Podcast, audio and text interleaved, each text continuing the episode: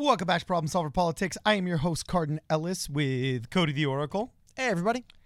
And, you know, usually we don't pay attention to too many claims that somebody should resign, somebody should resign, because there's always an opposition party saying the person in power needs to resign for some stupid and oblivious reason. But in this case, the calls for Tom Perez's resignation are ringing resoundingly clear, especially in lieu of the evidence that we are about to show you. It is overwhelming.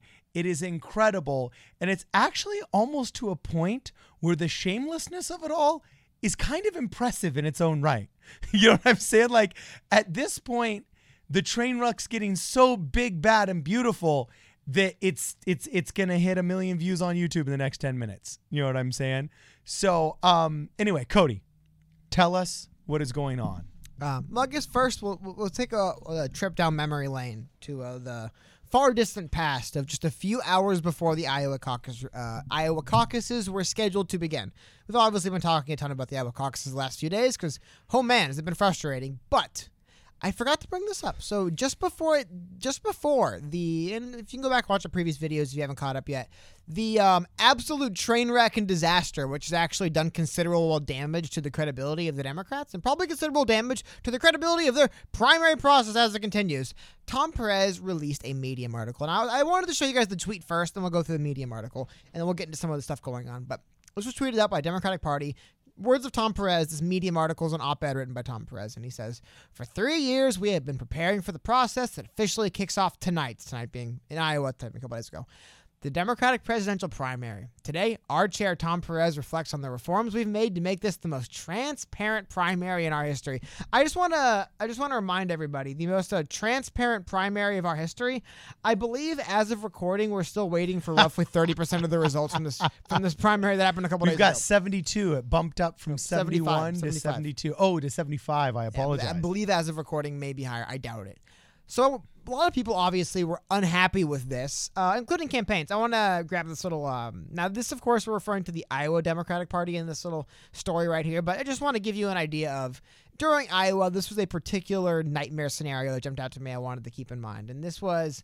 Um, I want to make sure I got it right here. After after they made their first statement, the Iowa Democrats, about what was going on and the fact that they said there was no actual.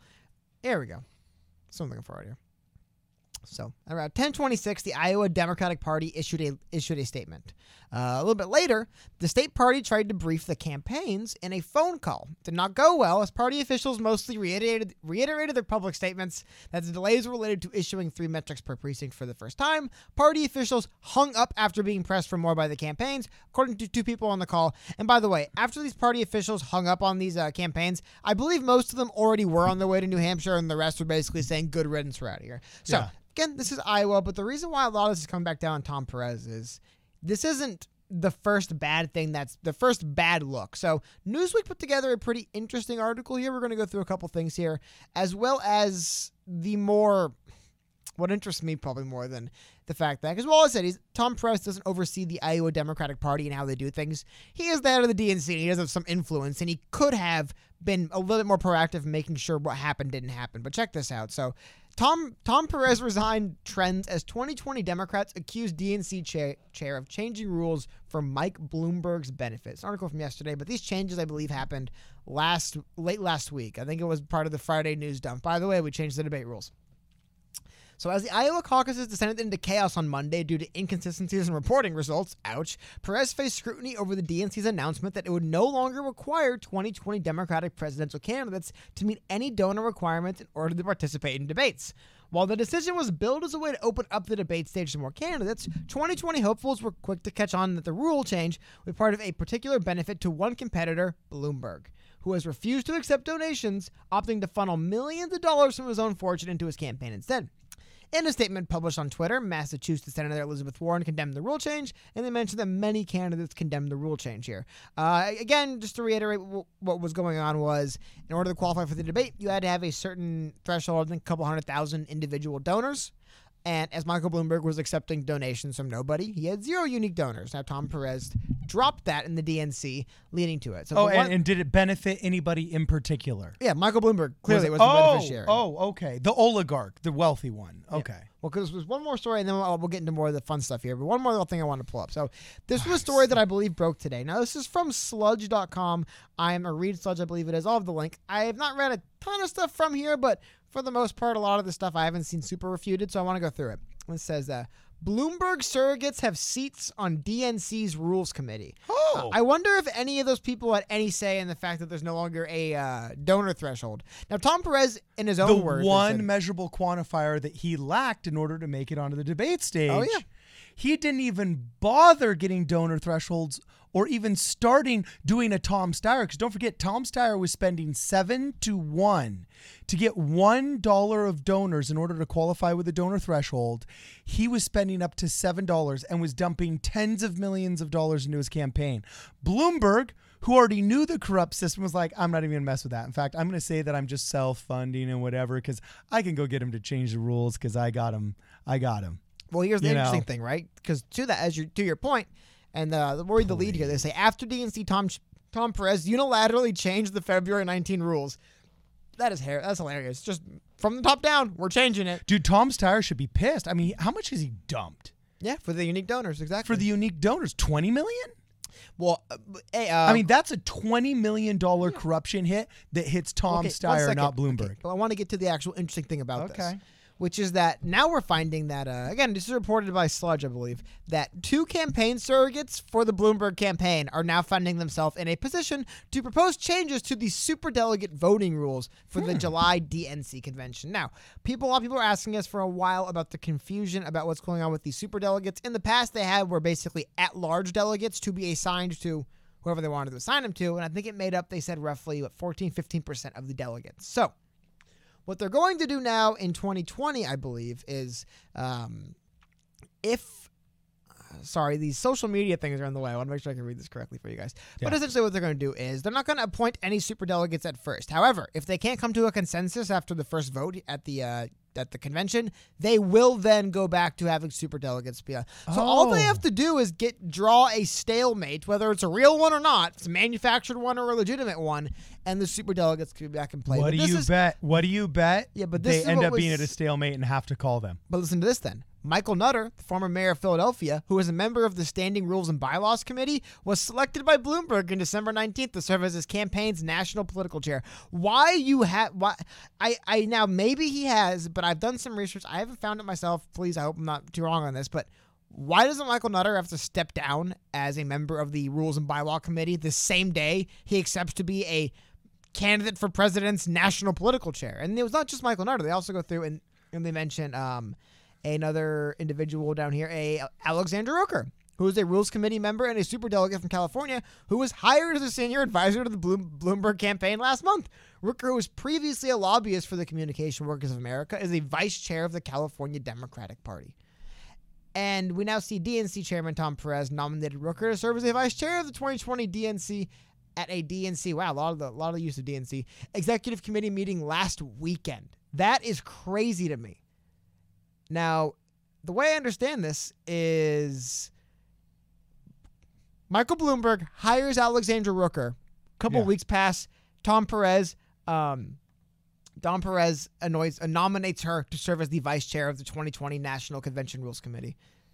So there we go. There we go. That's just one incomplete. I can do a five hour video if I had enough time to research and all the nonsense we've had from Tom Perez. But I just want to give you guys a, a hint of what's the last 24 hour news cycle around Tom Perez. Uh, he, I didn't know this. I just, till today, nominated somebody who was literally just hired to be a lobbyist or just hired to be a senior advisor for the Michael Bloomberg campaign. Nominates them to serve on the Whoa. Rules committee as a vice And chair. And he was previously a lobbyist or she, for believe, the Alexander. whatever transportation or for the Communication Workers of America, vice chair of the California Democratic Party. Oh, you can't touch anything in the California Democratic Party. Again, you as know you're getting a corruption case.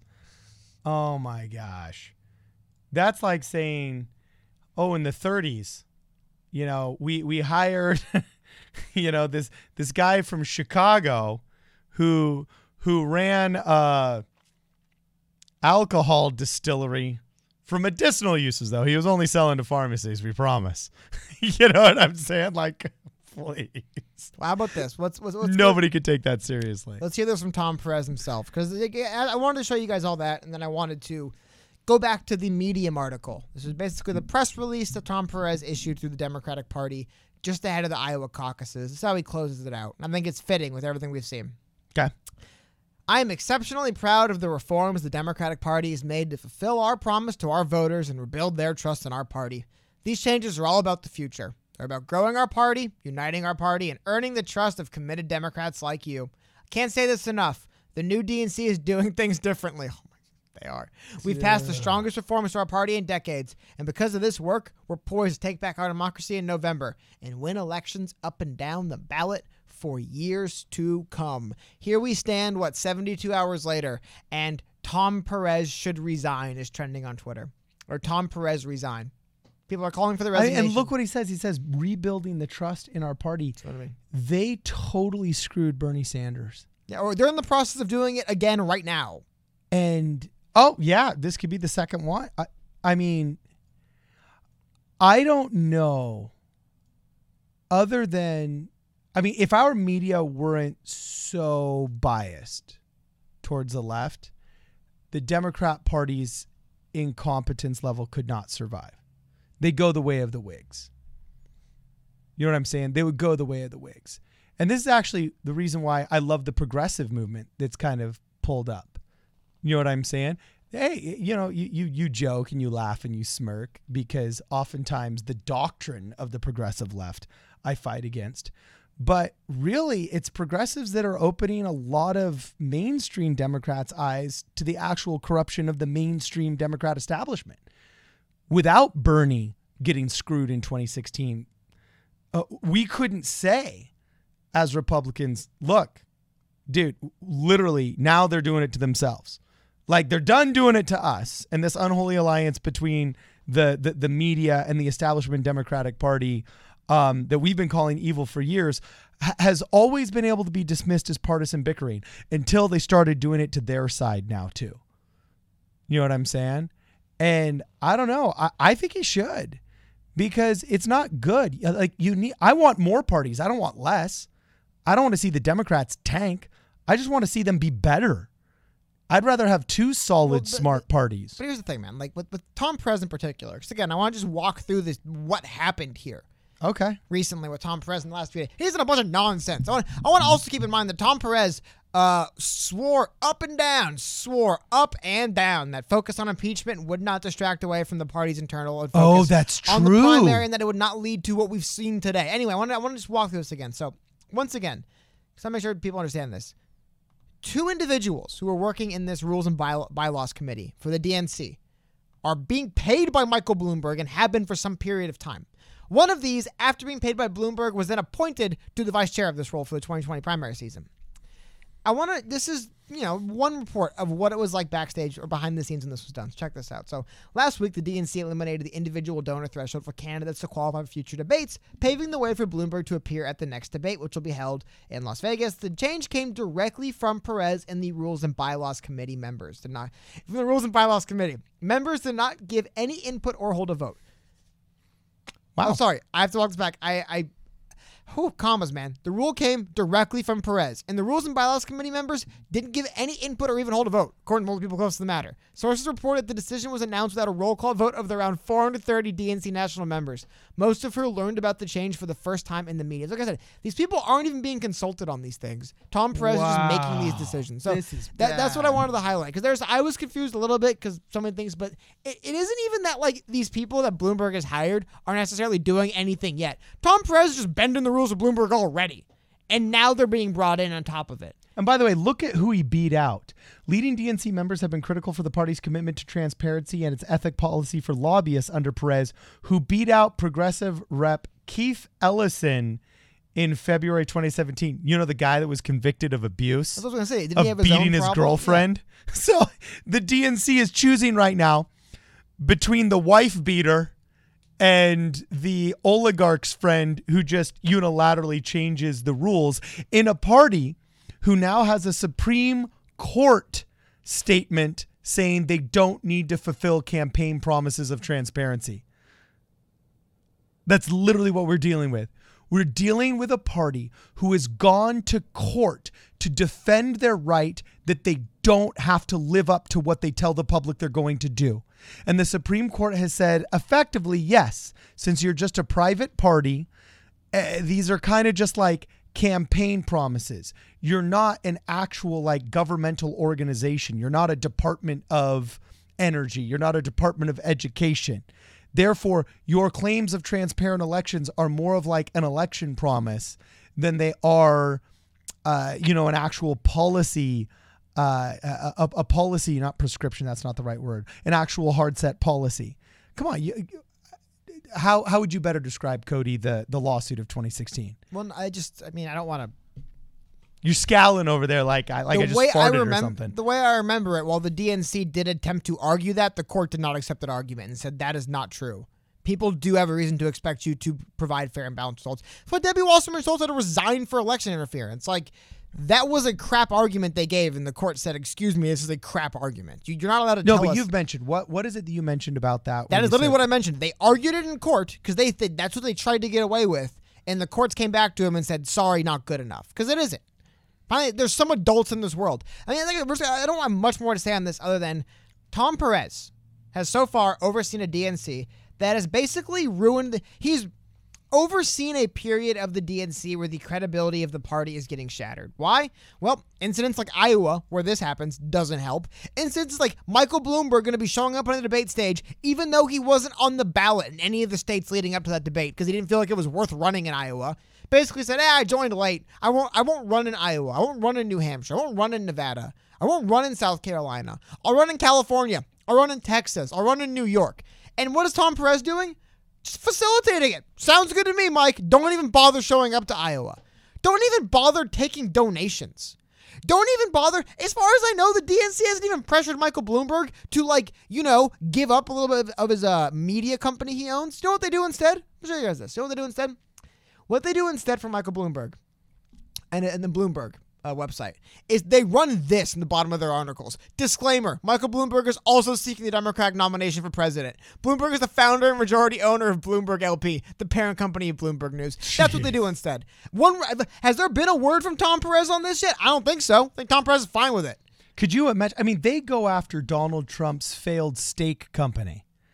They go after Donald Trump's failed Trump University, things that haven't existed for over a decade. And then the only thing they require for the billionaire oligarch to buy his way into an election and then change the rules of the election so he can participate in the debates that he was ruled out of earlier.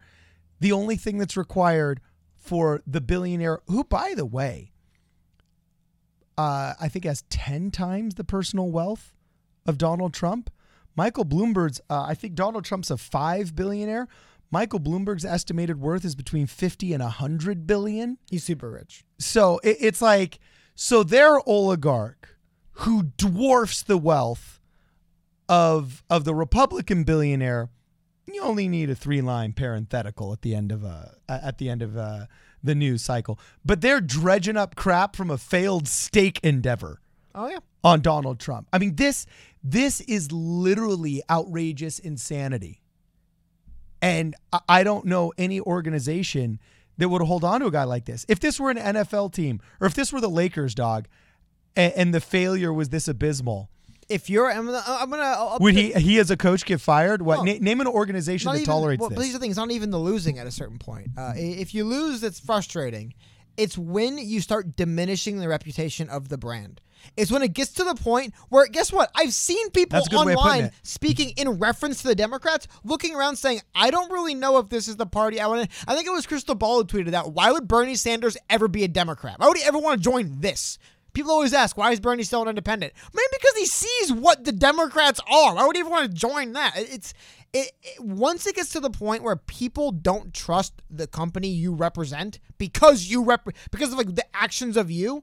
It's time to go. It's time for Tom Perez to go. I mean, this this this story by Sludge. If this is all true, again, I'll have to. I haven't independently obviously vetted any of this, but I agree for the most part. This sounds like the things they're writing in here aren't made up. It's when someone was hired as press releases for this stuff. It's crazy to me. I mean, the fact that Tom Perez can appoint somebody who's being paid by Michael Bloomberg But a week after they get hired by Michael Bloomberg, according to this timeline, what a week or two after they hire this individual, they just get nominated by Tom Perez to be the vice chair of the Rules Committee. Uh, It's like Hmm. What do you know? it's just like wha- It's like Sim the- City. yeah. This is literally like Sim Yeah. City if you were trying to cheat. But here's the thing: even if it's even if it is just above board and people being idiots, it doesn't matter anymore. It looks like they're cheating. At a certain point, it doesn't matter if you're cheating. It looks like you are. It looks like you're lying. It looks like you're not telling the truth. It looks like you're trying to rig things for Michael Bloomberg for some reason. And it doesn't matter what the truth is anymore because this is the appearance. I don't know what Tom Perez could do to salvage the reputation of his era of the DNC. I don't know what he could do. I Just really don't call everybody racist. That's what they do. But what do you if mean? you don't like me, it's what do you you're mean racist. That's what they do. I have no idea what this individual can do for the things he stood for. I don't know. I don't know how you make up for this. Because guess what? This big flowery thing he wrote on Medium about how we've been preparing three nights. They prepared three nights for the biggest caucus disaster in years. That's what they prepared for. As we sit here, I don't believe we have the full result. I'll do one last check. I'll do one last check to see if we're still if we're still looking at partial results.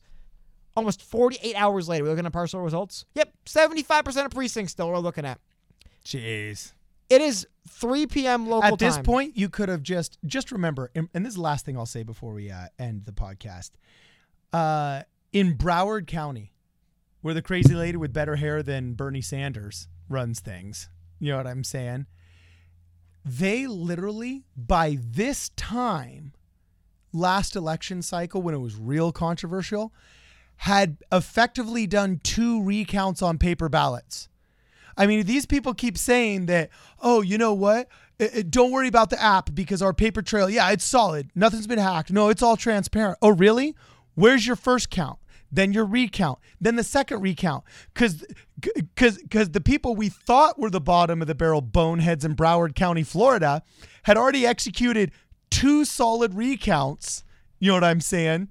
Within the first 36 hours and we're on like their third recount with all the candidates and the news organizations staring over their shoulders literally like you know practically you're not allowed to actually see the ballots because there's information on them. You know what i'm saying? But you literally if you would have had a 4k camera been able to read the names on the papers themselves in real time on cnn you know what i'm saying? It's like I think there was someone I forgot. I I feel bad. I was trying to find them, so I oh I think I said it right here. Someone had a great tweet on this. So I thought it was funny. I think you'll get a kick out of this two card.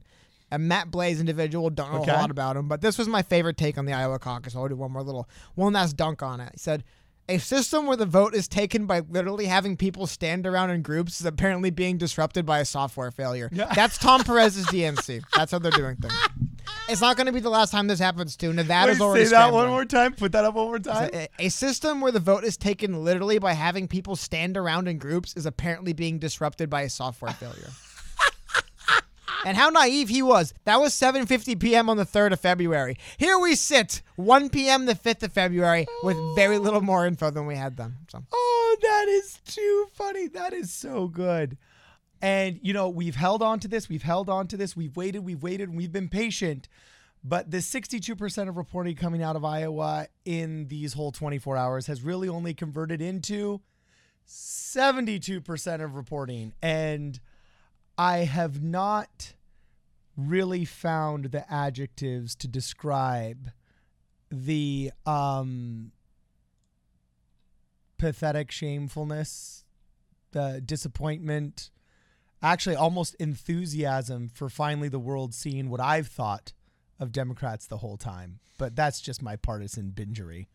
Um, it's actually been really unfortunate for the candidates too, because the whole reason, I mean, in 1976, I think was when Jimmy Carter kind of made the dist- strategic decision that hey, I'm going to jump on the Iowa train and just try and build some headlines, and hopefully those hopefully those headlines carry me for the through the other states. And it strategically worked. In fact, it worked so well that that's kind of been the the standard practice. And the whole reason why uh, Andrew Yang, Pete Buttigieg, well, not so much Joe Biden and um, Bloomberg, but all of the candidates that invest so much time and energy in Iowa, trying to charge up the base in Iowa, paying for interns to come to Iowa, the whole reason why they even go is in order to get those media headlines. But now everything's been drowned out by everything from the State of the Union to Nancy Pelosi ripping up the you know, ripping up the speech to Rashida Tlaib running out and so on and so forth. All of that work has gotten zero headlines. One person's declared himself a winner, but the hashtag following him around is cheating. I mean, I don't even know how to describe what's going on, Cody. How, how do you intro this when there's like seven headlines and emotions happening at once?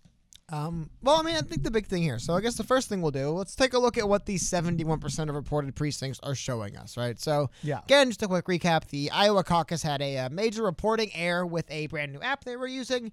We can talk about that for probably a couple hours. However, bottom line is we are now coming up on what, like 72 hours, 48 hours since the vote. Now it's a couple days, and they have announced 72, 71% of precincts. So we're gonna take a little bit of a look at what these 71% of precincts are reporting, but then we're also gonna talk about why this is the case because honestly, I don't even really want to look at these numbers because they are compl- they're incomplete. But here we go. There's something important. Well, and to- also because you and I have sat through elections when 97%, 98%, 95% of these precincts were reporting and then it got flipped. yeah, because it's not done. It's, like on election day, Dante Acosta had won. By early voting, Dante Acosta had won.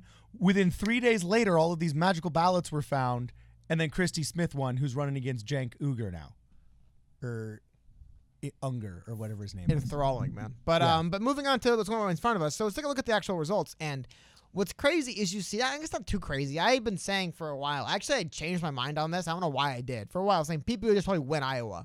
Well, it looks like according to the incomplete results that were rushed out because they're not ready. So clearly these are rushed out in front of us. We see that Pete Buttigieg is leading when it comes to state delegates. Now, I believe the popular vote, Sanders would be ahead again of these reported.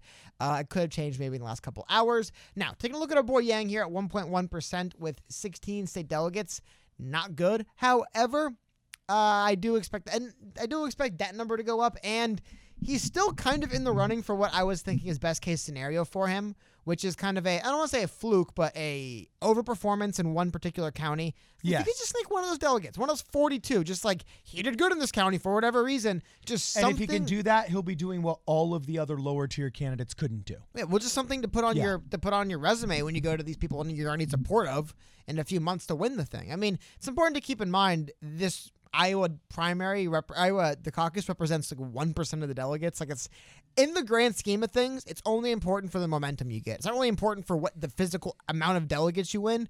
It's more important for the momentum and the boost you get from it. And I think Andrew Yang going to Iowa straight up grassroots on the ground and making that win, it'd be good for him. Now, as we're sitting right now, looks like that will not be the case.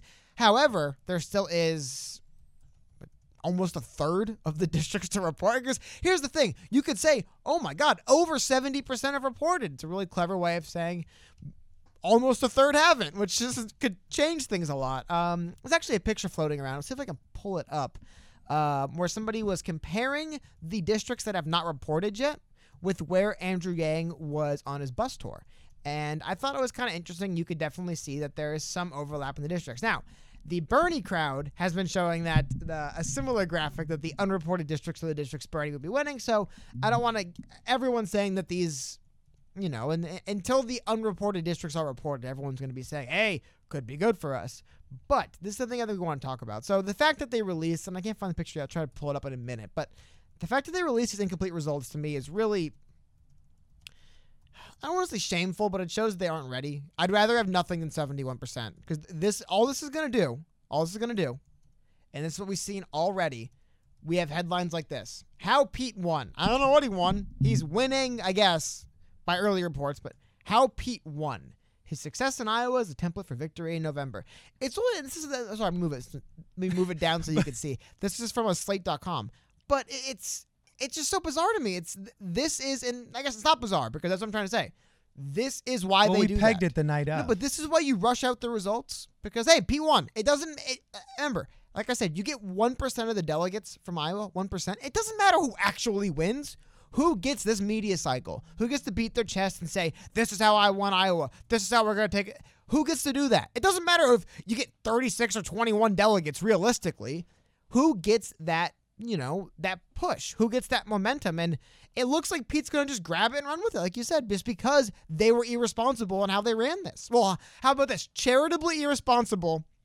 I, I'm getting to the point where when I look at all 100% of these results released, I not gonna lie, I don't know what they could show me where I wouldn't question the results. I don't know what outcome can come from 100% where I wouldn't say, okay, clearly they got it right. I like it's. They've called everything into question, and we've done exactly one vote in this primary. Well, but, we've kind we of go. already experienced this with ballot harvesting in California, wouldn't you say? not really, no.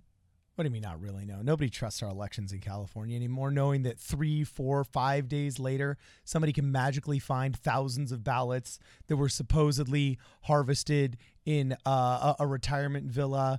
And you know, uh, some poor community that the person just didn't report, but now they're good, and it and it pushes the person over. We're going over, brother. You know what I'm saying? Like, But that- I mean, stuff like that happens in everywhere across the country all the time. no, it doesn't. It's only le- it's outlawed in 38 states. No, no, I'm saying the idea of additional votes being reported later that boop that change elections happens every district everywhere. Like it's not that isn't weird. no, Maybe no, the that way is it- weird. No, it isn't. It happens everywhere.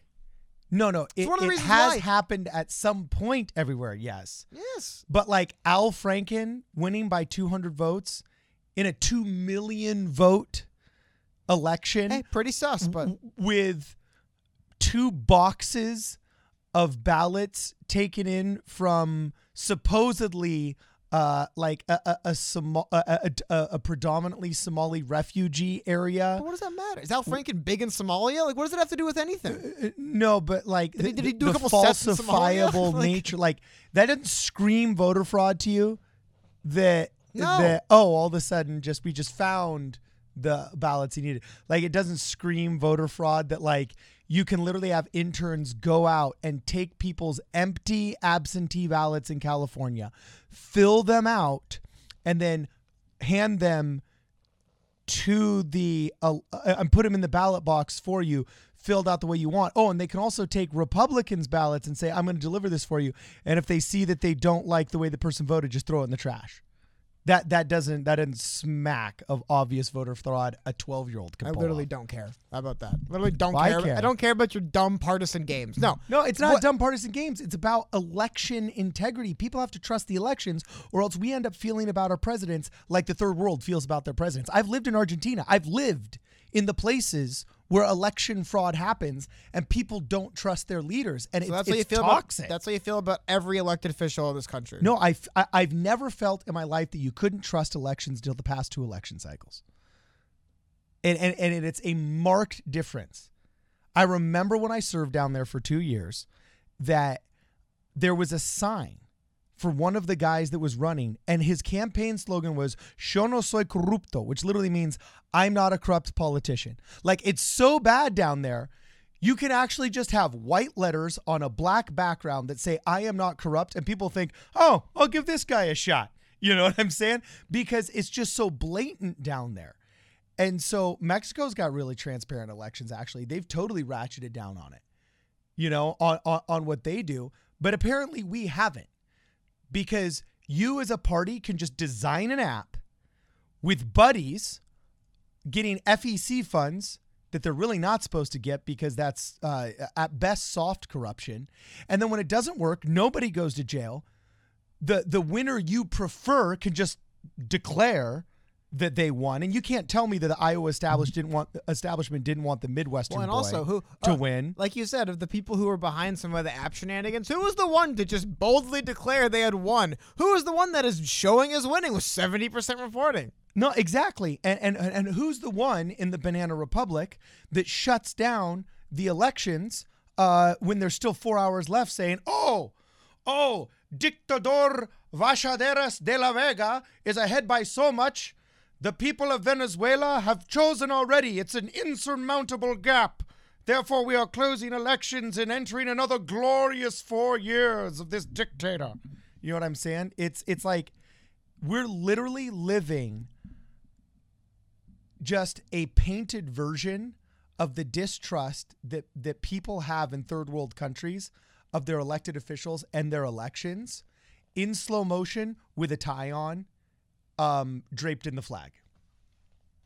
Okay, well, how about this? Your boy over here in LA, Shank, running for our very own 25th district, just released a press release, or Shank, I always pronounce his name wrong. No Chunky offense. yogurt. I just call him chunky yogurt. Cardin means offense. I don't. I just don't want to pronounce his name. Anyway, Uh, he released a press release saying this After Iowa caucus disaster, county officials and media must educate voters on new LA County voting system flaw. This is actually driving me crazy if this is what he's saying is true. And what's sad is I've read, I think LA Times read an article about this as well. I thought it was funny. I pulled this up as you as you were talking. Listen to this. LA County's new voting system will require voters to use a device that does not include all the candidates running for office on a single page. Instead, voters must select the More button at the bottom of the screen to view additional candidates. If voters press if voters press the next button instead, voters will not see all the candidates available. Voters are not required to scroll through all the candidates before moving on to the next part of the ballot. Which, you know, that's one thing. This was interesting, though. This new system disproportionately favors candidates who appear on the first page, which I would guess. However, it appears that in a lawsuit filed against the city of Beverly Hills, or by the city of Beverly Hills against LA County, they ran a pilot in Long Beach and found that you had about a 6 to 12 point bump from being on that first page. Jeez. So again, like I said, uh, there's part uh, when I say I don't trust elections, I don't necessarily think that I mean that there's some that there's some uh they're calling the Teamsters to bring in a truck of votes. What I think what they mean by I think we no, have they're doing both. In They- California, they passed AB 1921 because they recognized that they had trouble in in, in district. Be, honestly, because Republicans vote on time on election day and or with uh, voter um, with uh, mail-in ballots, and that the more that they could extend early voting and the more that they could extend um, they've actually extended it beyond the deadline. Like now, you can actually there, there's no more election day. You literally could turn in a ballot a week later. You know what I'm saying? Which means if you don't like the effects of an election, like we've already had election day, then all of a sudden all the interns of your campaign can go out and lobby for all the people that didn't vote that a- a- and then turn it in. It's like you, we we don't get to do that on tax day. we don't get to do that on mortgage day. You know, there's a reason why election day is election day because there's strategies involved. There's so on and so forth. But now, literally, in these Democrat predominant places, election fraud has just become a thing they do out in the open now. Dude, election fraud is not a partisan thing. Election fraud exists everywhere and every before In my adult lifetime. Oh my god, I don't care about your adult lifetime. Okay, spare me. All right, election fraud happens everywhere, all the time with everyone. That's why it doesn't. What bothers me more than seeing indicators. Really? Here's the thing. I I guarantee you, every single campaign has bad what faith actors who want to lie and cheat. Oh, okay, every campaign is on, bad hold faith on, actors. hold No, we're not gonna hold In on. no, we're not gonna hold on. It's my turn. It's my turn. Hold on. I'm gonna hold on Okay. right now. Okay. What we're gonna talk about is this. What you're talking about is giving a moan about the fact that Democrats. You brought up the word yourself. There is strategy to the rules. You don't like them. It's it's it's it's it's what I'm hearing is I'm hearing Yeah. the same the same kvetching I heard from people about it's not fair. Hillary won the popular vote. Okay, that's not the rules, man. It doesn't matter. Kvetching. It doesn't matter what you call fair. Okay. What I'm saying is this: we're talking about what we're seeing here, releasing 71% of the votes. I don't even care about interference, but election interference is this: they're not they're not screwing with the Iowa caucus. They're screwing with how we perceive what's happening. That's what it is, man. That's what bothers me. I don't care about a I don't care about Tony and the Teamsters box of votes. That's one thing. But what I care about is when they do stuff like this. When they have a media cycle going out telling people people just won Iowa. Probably maybe we don't know yet. Bloomberg, and, and, hey, he, I'll give there's Bloomberg three credit. people within Yeah. striking distance. Yeah. Bloomberg at least says that he holds the lead in delayed Iowa caucus with Sanders second. They at least mention Bernie Sanders. Because the thing that's going on here is that Hmm. they are trying to tell us what happened, even though it hasn't happened yet. They're saying Pete Buttigieg is probably going to win Iowa because we released, like I said, roughly a little over two thirds of the votes. Well, it's good. I'm glad he's winning with two thirds of the votes. Yeah, but, also if two find out- thirds of those votes are rural, they're going to favor Pete Buttigieg. Whereas if they're urban, they're obviously going to favor favor Bernie Sanders. And if they're in a college town, you better believe they're going to favor Bernie Sanders, even Yang. You know what I'm saying? Yeah, well, how about I think I'm seeing if I can pull, pull So up. when you're up ahead by only a single digits, okay, and and we have 30% more of these precincts to report, you can't be making claims like that. If we were within 2%, sure. Actually, that's the one I was looking for. But no, yeah, my point being is like you were saying, it's they they are trying to they're trying to manufacture momentum, and that's what bothers me, man. Because, uh, dude, we could get into individual counties' irresponsibility. Hey, you know who seems to always have a problem getting their votes done correctly? Broward County. Don't ask me why, but for whatever reason, like everything in the world, Broward County can't get their votes done correctly. The lady with better I- hair than Bernie Sanders. I'm not as interested in individual districts and errors in voting or disagreements you have with the legitimacy of certain structures of the campaign. What bothers me is seeing the Iowa Democrats blow it. They blew it. They they completely screwed this. They got it wrong from from the beginning. They had the response that was incorrectly. So what happens? People demand answers. They demand results. Well, guess what? We don't have. It's been days and we don't have them. So what do they do? Well, yeah, and they rush out 71%. And guess what? I guess people are just won Iowa. Are we going to find out? No. Does it really matter on the end of the day who gets 1% of these delegates? Probably not. But guess what? Pete Buttigieg won Iowa. He's going to take that to the bank on the debate stage that we talk about. We won Iowa. And it doesn't matter who won it anymore. He did. He won. There's a, you know, it's a, there's a, there's one of, one of my favorite movies. Uh, it's a, it's a court movie, and there's a part where somebody says something and they say strike that from the record. And somebody turns to a veteran lawyer and says, "Well, how can the jury strike that from? Yeah, yeah how can yeah. the jury forget what they heard? They can't. We're not going to forget that Pete Buttigieg won Iowa, even yeah. if it comes out he didn't. He did. That's that is what happened. And, and it becomes, so that's what drives me crazy. That's the kind of election interference and corruption and distrust of these institutions that drives me crazy. Like I said, some local county, some local county blowing it's one thing, but this is what this is what I can't stand, man. Yeah. Well, also it it incentivizes people that are better at lying. Pete Buttigieg does not have a statistical scientific. I mean, for being a dude that claims I'm a science denier, this bro had zero scientific reason to be able to go out and say, I won Iowa. Okay. He didn't have verified data. He didn't have peer reviewed anything. Okay. He had a bunch of precinct captains that said, I'm pretty sure we won. Okay. And we've got internal data that's good. And who knows? Maybe that data was good. But the reality is, you can't go out, you can't do that and say, I won.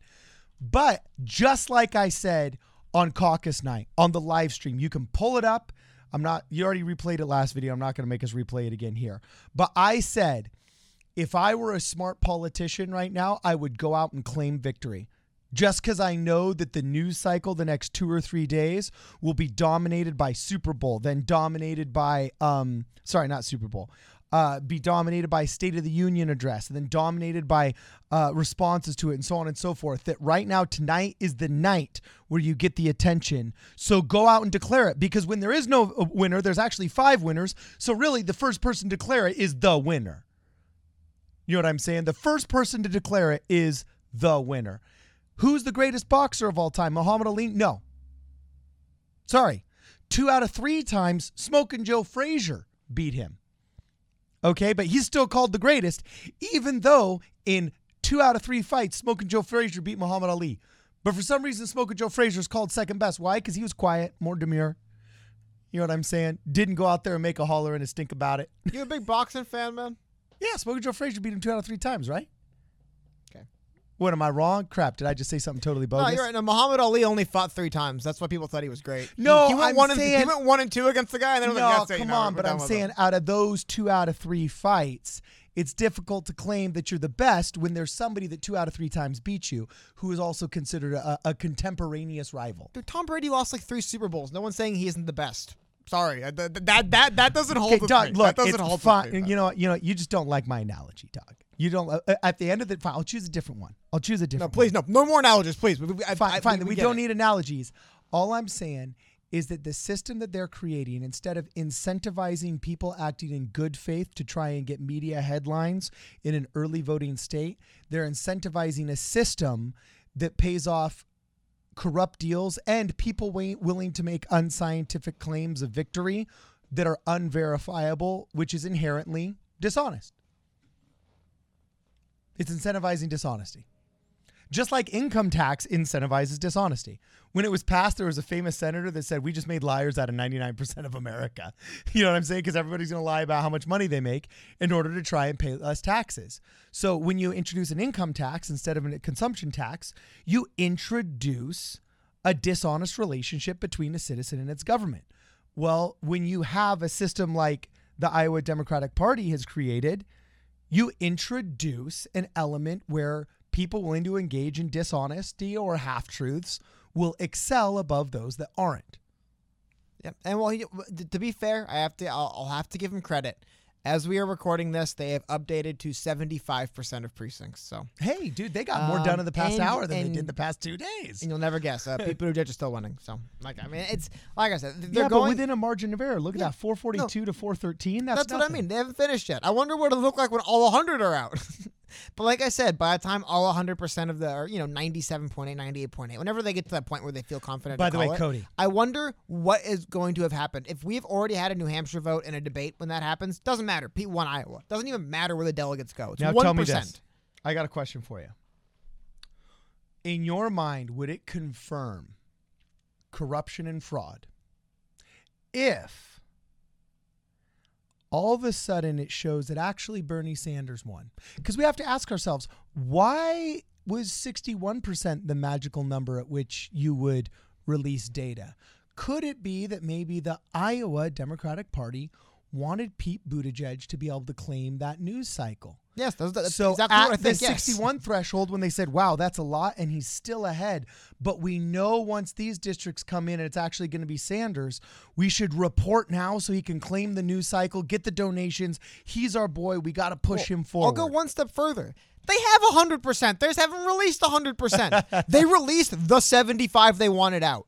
It, look at anything, man. Take anything that's like a, a, a you need the whole 100% of any picture to understand, like a vote, right? Yes, dude, you could just look where where Bernie's best districts. Boom. One, two, three, four, five, gone. What do you know? Pete's winning. We saw this happen. Like, you know what was funny? I was actually joking about this on the night when they had the caucus. We saw this happen with the Daily Kos, the Daily Kos, whatever it was. They had a poll, and they had that article, that really bizarre We- article. by the way, we have to finalize the pronunciation of that. Well, I believe I believe it's I believe it's short of the name Marcos, so I believe it'd be Coast, but I've Yeah. always seen that spelled as Kos or something Yeah. like Kos. Anyway, moving on. What we saw them do, and this is I'm not saying them to point them out, but I'm saying this is the thing people do to, do- to to screw with numbers. They said, well, if you remove the out the the Andrew Yang votes, Elizabeth Warren wins with this many votes. Yeah. They're saying, well, if you remove these districts and we just look at like 70, Yeah. like maybe maybe three fifths of the election here, uh, it looks like it's better for X candidate, and that's that is what drives me crazy. It's the fact that I don't trust that they are. I 100% believe they have at least 15, 25%. Like, they're probably at that 90, 97, 98% plus reporting. They know what's going on and they're just not releasing it. And I don't know why. Because I refuse to believe this many days later. Dude, some one of the people, I get there's like a thousand of these individual caucuses. Somebody had the bright idea. This genius said, why don't you just take a picture of our, our, our results and physically drive there? No offense, but Iowa isn't the size of Texas. I mean, you could drive a you could drive to the headquarters of the for maybe in a couple hours. I'm assuming what if, if I'm assuming the headquarters are probably somewhat centrally located, right? So that's why. But point being is like, Well, in, in places that have them. yeah. But some people did get through on the phones, and even if they have to verify it, I don't believe this is. I don't believe they're giving us all the numbers they have. They're giving us the numbers they want us to see, which are these, and it drives me crazy. And it doesn't make any sense that. It doesn't make any sense that this is going to be. Here's the thing, man. The primary season is the Democrat Party's first pitch to voters because you have to get people who are not just I register Democrat, vote Democrat. I register Republican, vote Republican. Those are going to vote for you. You don't have to worry too much. You want them to come. But the people you have to court over, you have to make the pitch across the country. This was the Democrat Party's first pitch to voters who weren't Democrats in 2016. Come out into our primaries. They're absolute clown shows, and we're probably going to lie to you. Hey, well, one more thing. I want. I want to see. Do I have this uh, pulled up? Oh, please don't tell me I closed this. There's. Oh, I think I. I wanted to show the coin toss. And, and, like we're like I was saying before, I admit it's kind of hypocritical. I was saying I don't care about one individual county's one individual impropriety because it's just going to happen always. You can't stop people from being liars, cheaters, and trying to steal. But some of the stuff we saw, I mean, Pete Buttigieg. Here we go. Pete Buttigieg won multiple coin tosses. By the way, that'll be a good one. It, it- when all the data comes out, I want to see how many uh, state delegates were awarded to Pete Buttigieg on coin toss or county delegates. But check this out. It- th- this is this video. I think is so telling of this coin toss. By the way, anyone ever seen a human being toss a coin like that before? This is what people think of these elections. They're just a joke, man. It's it's a fraud. We're gonna flip a coin. Yeah, no, we're not. It's heads. Get out of here. We're gonna release the results. No, we're not. Buttigieg won. Leave. We don't care. Who cares against the delegates? And that that is what I think about this stuff. It's just it's performative at a certain point, and it's really starting to frustrate people. And like someone like me, who's not just like going to just show up and vote for any party for any particular reason, I pay attention to things like this, and I say. It's you know it's the, it's like when you walk into someone's house you don't like maybe start openly saying things but you say man you live like this like that's what I look like I'm looking at Democrats like the DNC I'm like man you guys run elections like this like this is this is what you're this is what you're offering and I don't know man it's this is the kind of And stuff we're supposed to trust you with our health care. with anything. My- Yeah, I wouldn't. anything. I wouldn't trust anything with my dog for the afternoon. Are you kidding me? Like this is th- this is the kind of stuff where it's frustrating to me. Just from like, oh wow, I thought people were supposed to have this handled. I thought serious people who weren't morons were doing their job. But hey, jokes on me. That's not what's happening over there. And I don't know. It's just it, it, it's gotten more and more and more frustrating. But the good news is, guess what? We all got to go back to ignoring Iowa in a few days because I'm so done with that party's politics. Like, I mean, that, that state's. Uh, Oh, that we can focus on our election Holy fraud? cow. Not even election fraud. Just hey, you know, Iowa got their time in the sun. No offense, people who live in Iowa, but the Iowa Democrats, the IDP, I believe, Iowa Democratic Party. Guess what? You got your news cycle. Hope you're happy, right? Ho- hope you enjoyed probably the last first time people vote in that state in a primary, and for probably a while, because I can't imagine why anybody, the Democratic part, the DNC, can't afford to have this happen again. So guess what? They're probably losing this first, this this honor, so to speak. You know, good riddance. Um, you think they will though? I don't think so. I will I will campaign for it. I'll campaign on behalf. I'll fly to Illinois. I'll fly to Illinois and give speeches about why Illinois should Then be voting who do first the in this state. anti-Republicans vote for and focus on? We live in an era of negative partisanship. No, And you live in an era of negative no, partisanship. No, no, you live in a world this of negative this is partisanship. scientifically verifiable data. If you study the electorate, we live in an we live Spare in the era of Spare negative me. partisanship. Okay, and yeah, we can just focus on our own here because uh, you know it's not just what uh, Cenk noticed with the more versus the next button. They actually quote accidentally made it so when you file for your real ID, you know how in California we're eight years behind the rest of the country and we always got the vouchers where we didn't have to have the the FAA approved real ID. Well, they finally required for uh, by October of 2020 that we have the real ID. Yeah, well, when you register for the real ID, do you know who you automatically get registered as? A Democrat. Not as an independent, not as accidentally as a Green Party or a Libertarian person.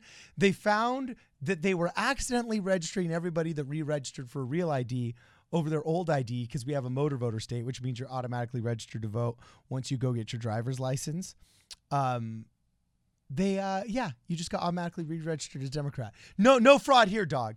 Yeah, you can tell me a Republican state that's happened in. Yeah, oh, it's also the same state that had uh, ballot harvesting, AB 1921, um, and Look, so on and here- so forth. People say that I'm too naive. I, I to me, criminal stupidity should be prosecuted. I don't think I'm naive in this. But people, these people shouldn't be. I think some of these people shouldn't have driver's licenses. Man, it scares me they're on the roads and how incompetent these people are. Well, see, it's like I said, dude. I don't think these people are. I don't. I don't believe in the great Satan. I believe in the great moron. You know what I mean? And I think that's what we're seeing all across these elections I right now. don't believe in the great Satan. I believe in the great moron. That's funny. You know, the the only thing I'll say before we end here is I actually feel kind of sorry for this kid with his coin toss. He's getting lambasted all over the internet. But who knows? Maybe he's just like the first timer. I mean, who knows? The kid could be in junior high. And maybe he's never done a, a, a, a coin toss and he really doesn't know how it goes. you know, Hey, he's you what. surrounded by a bunch of old party what, people that are trying to include If this him. wasn't a joke and this wasn't a show, then he wouldn't be doing it because adults would be taking it seriously. Clearly, yes, no one takes this seriously. Some kid who, by the way, I believe the story is he came with his father. I think he is in like high school or middle school, and he's interested in politics, and I think he's like a pizza porter. But guess what? If we took this serious, he wouldn't be doing this. Okay? Yes, an adult should have stepped in. Like that girl in the blazer with the green shirt should have said, Oh, hold on a second, honey. That wasn't valid. Here, we're going to show you how to do this. Cut. Take two. You know what I'm saying? Somebody should have said, Take two. All right. So, anyway, let us know what you guys think. If there's any additional information, please make sure that you tag us on Twitter at PSP Radio 1. If you want to contribute to the channel, please consider joining. You get all kinds of cool member benefits, including behind the scenes content. We just released a behind the scenes video, um, a studio tour yesterday for all members. So check that out if you guys are interested. This is Problem Solver Politics. We'll see you guys in the next video.